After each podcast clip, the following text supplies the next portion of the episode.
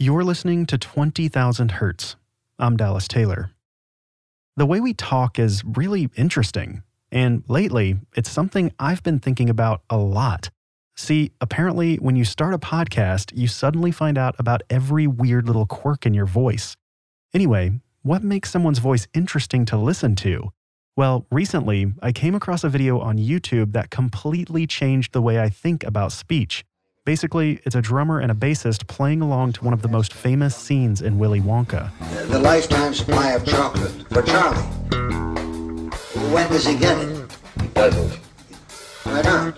because he broke the rules. What rules? We didn't see any rules, did we, Charlie? Wrong, sir. Wrong. After hearing this, my mind tuned in on just how musical speech really is. Our voice isn't an instrument only when we're singing, it's an instrument all the time. Everyday speech has a rhythm, a timbre, and tonality. And even without thinking about it, your speech patterns are communicating a lot of underlying meaning. I talked to a few other podcasting friends about this. I wondered if they think about these things when they're tracking. Here's Helen Zaltzman from The Allusionist. I have to think about it consciously. I consider that a big part of my job because I want to convey some emotion and, and some mood and some tone all in a couple of sentences. And this is Martin Zaltz Austwick from Song by Song. I think everyone has to think about it. So I think it's happening intuitively rather than in a more, you're thinking consciously about the pitch and tone and rhythm in the way that you would a musical composition. Just like different instruments, every voice is unique. Helen and Martin told me what other podcast hosts they love listening to. I love hearing Phoebe Judge's voice. That to me is like hearing a really low woodwind instrument or something. They went to the police, but had a hard time trying to explain what was going on and getting someone to take a police report. Remember, this started in 1993, so it wasn't like today. She sounds like her thought processes are very clear and she enunciates things in such a way. She's not working stuff out in public. Generally, not, no. And maybe again, it's that kind of idea that a low voice and a slow voice is confident and therefore something you can trust and you should listen to. By that analogy, what would Helen's voice be if it was an instrument? Synthesizer? Here's a little clip from Helen's show. One of my school teachers used to say disapprovingly, swearing is the sign of a small vocabulary. How about the host of 99% Invisible, Roman Mars? He's like a kind of John Carpenter, like Moog synth, I think. This is 99% Invisible. I'm Roman Mars. Ira Glass, host of This American Life. Viola? I think a string instrument. Yeah, I think stringed. From WBEZ Chicago to This American Life, I'm Ira Glass. What about the host of The Memory Palace, Nate DiMeo? I think Nate DiMeo might be a violin, like a slow, mournful violin. This is the Memory Palace. I'm Nate DiMeo. Anytime we speak, we're singing. We unconsciously vary our rhythm and tonality to create our own unique songs. And with enough practice, you can tune this performance to have more meaning. Music and speech are our two primary forms of communicating with each other in kind of rich and nuanced and complex ways. That's Dr. Ani Patel, a music psychologist at Tufts University. He's been studying how music and human speech overlap in our brains. One of the interesting things is that they sound very different. No one would ever confuse the sound of a cello playing a solo with the sound of a person talking. Yet, what an increasing amount of research is showing is that within our brains and our minds, there's more overlap than you might think in how we process those two types of signals, whether it's the rhythm or the melody or the structure. Take, for example, this next clip. It's a famous speech that's been turned into musical data and played by a piano. See if you can guess the speech.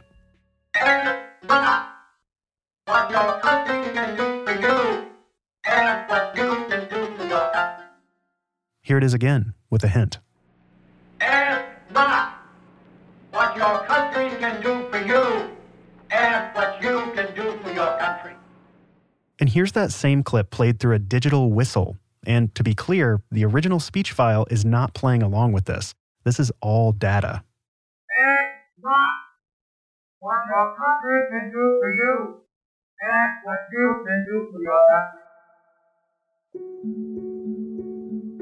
That's the power of our internal models. When we have an expectation of what we're hearing and a pattern somewhat resembles that expectation, you can then perceive that thing. When we speak with each other, we're using very complicated sound that has many frequencies. Even a single vowel has a whole bunch of different frequencies in it. They have certain patterns where certain frequencies are emphasized more than others. What that piano piece was doing was it's essentially recreating that sort of palette of frequencies and energies through piano sounds. It can't capture the way exactly a human voice does it because piano works in a very different way. So it's using pitches and frequencies that a piano can produce to try and recreate this energy shape of a speech sound. You program like a player piano to go through these frequency shapes in a really rapid succession in the way that a voice does. Especially if you know what words to listen for, it's amazing how you can pick them out of this sound that sounds nothing like a human voice. It's still not fully understood why our brains blur the line of music and speech, but there are lots of ways to trick our minds. Take, for instance, the speech to song illusion. Psychologist Diana Deutsch found that certain phrases, when taken out of a passage and played in a loop, began to sound like they're being sung. It's such a powerful illusion that if you begin to hear a phrase as sung, and then you go back and listen to the passage from which that phrase was excerpted, the rest of it will sound like speech, but when you come to that phrase, it'll just sound like that one phrase is sung. One phrase is sung. One phrase is sung. One phrase is sung. One phrase is sung. One phrase is sung. One phrase is sung. One phrase is sung when you come to that phrase, it'll just sound like that one phrase is sung, and then it goes back to speech again. It's really wild.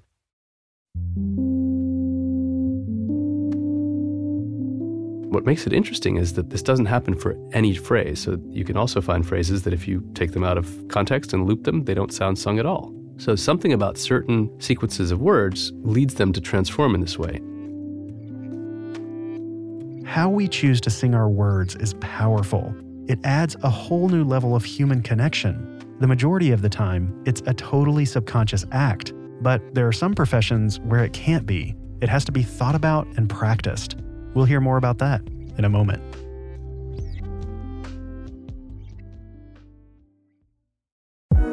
The hardest part of starting a business is coming up with a great idea.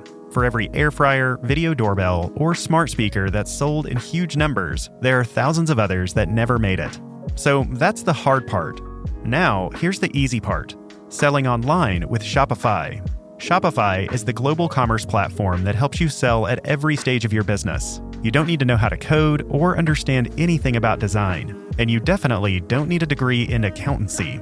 Just choose the template you like, upload some descriptions and images, and you're ready to start selling. You're probably already using Shopify and don't even realize it. That's because, according to their own data, Shopify powers 10% of all e commerce in the US. Huge companies like Allbirds, Rothy's, and Brooklinen use Shopify, along with millions of other entrepreneurs from 175 countries around the world. Here's how you can get started. Sign up for a $1 per month trial period at shopify.com slash 20k, all lowercase. Go to shopify.com slash 20k now to grow your business, no matter what stage you're in. Shopify.com slash 20k.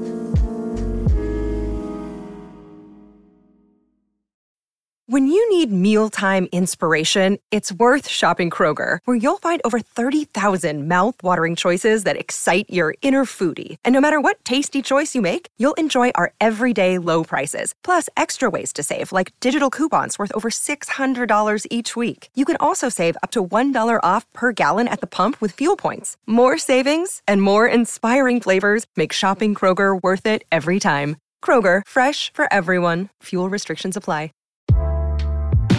This episode is sponsored by the Tools and Weapons Podcast, a show that tackles the toughest challenges at the intersection of tech and society.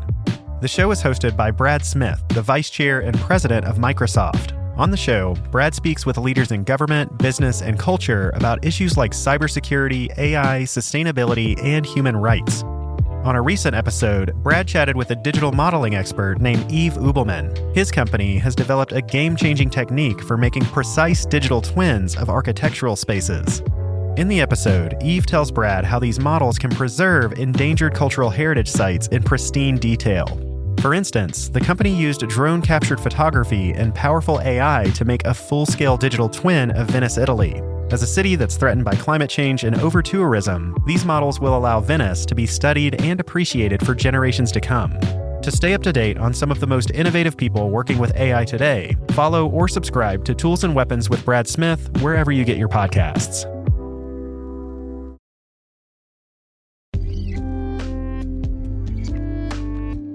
Recording your voice for a podcast, a radio show, or really anything very much feels like a performance. There's this unconscious gray area between speech and music. I asked Helen and Martin how their hosting voices are different from their everyday voices. I think conversational voice is higher, and you are also inviting a particular response from the other person. Reading off a script is a completely different and hard skill from extemporizing, which is also a difficult skill.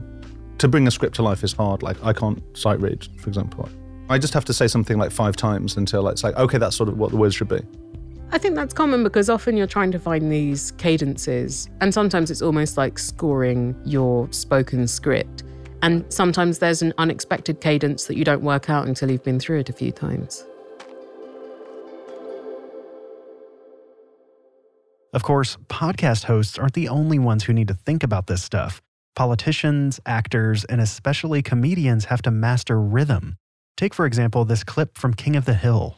I tell you what you do, you just take them old spark plugs out in that little hole, you just put a little oil around there, just like Bobby it's like it go boom, boom, just like that. I've been calling y'all people better than a month now, crap about y'all every time a dang old dog crossed these start yapping at y'all 24 hours a day, and nobody answered. You called, how you supposed to come out there to do anything about that dog if you're just gonna get a dang old computer ain't gonna come over here and just shut that dang old dog up?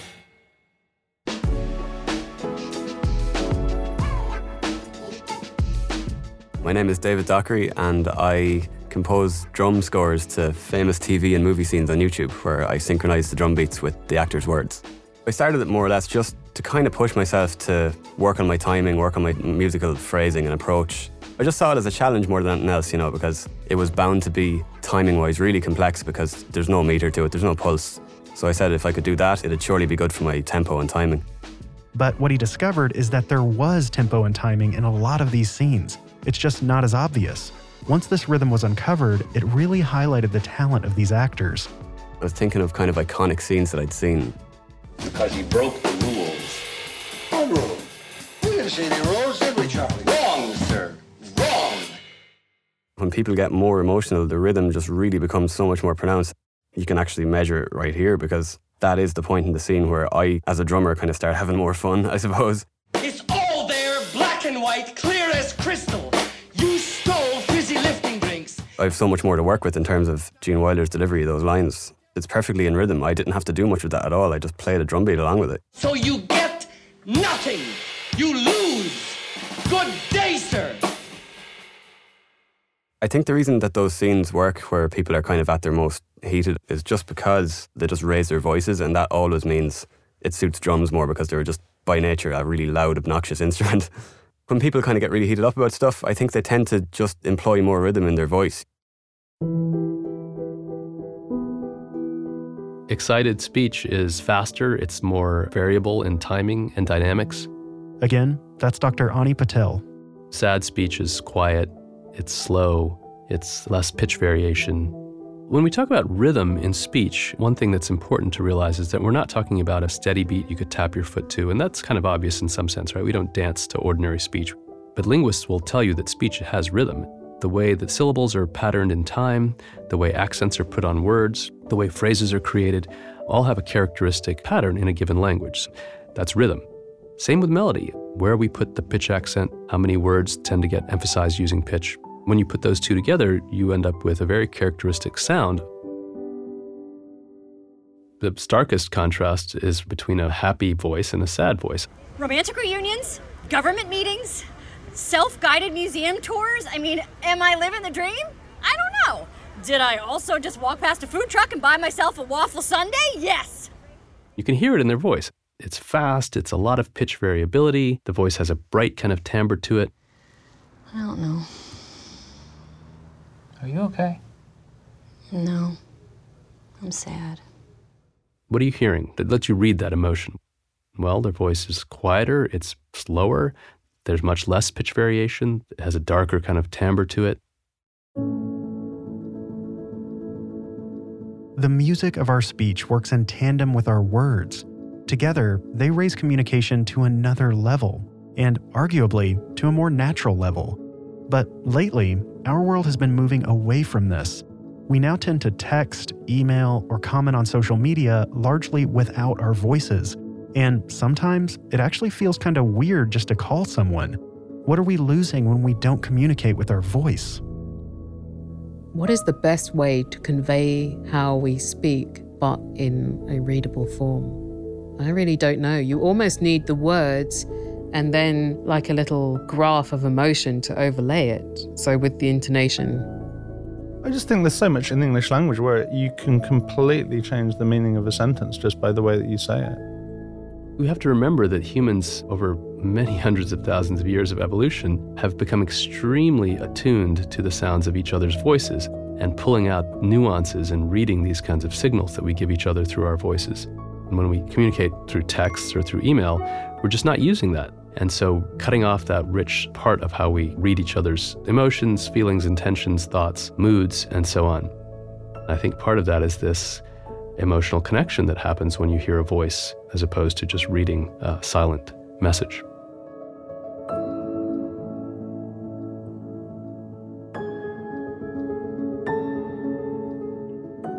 Twenty Thousand Hertz is produced out of the studios of De facto Sound, a sound design and mix team that supports ad agencies, filmmakers, television networks, and video game publishers. If you work in these fields, be sure to drop us a note at hi at defactosound.com. This episode was written and produced by Katie Daly. And me, Dallas Taylor. With help from Sam Sneebly. It was edited, sound designed, and mixed by Colin DeVarney. Thanks to Helen Zaltzman from The Allusionist and Martin Zaltz Austwick from Song by Song. You should immediately go subscribe to both of those podcasts. Martin also makes music under the name Pale Bird. Check out his music on Bandcamp or martinzaltzaustwick.com. Also, thanks to Dr. Ani Patel of Tufts University and David Dockery. You can find more videos of David drumming to film and TV scenes by searching David Dockery on YouTube. The clip of the drumming and bass guitar you heard at the top of the episode was from Fabiano Mexicano's YouTube channel. The music in this episode is from our friends at MusicBed. They represent more than 650 great artists, ranging from indie rock and hip hop to classical and electronic. Head over to music.20k.org to hear our exclusive playlist. You can find us all over the internet by searching 20,000 Hertz. That's 20,000 Hertz, all spelled out. We'd love to hear from you, especially your actual voice. If you want to tell us something, record it as a voice memo and email it to hi at 20k.org. Thanks for listening.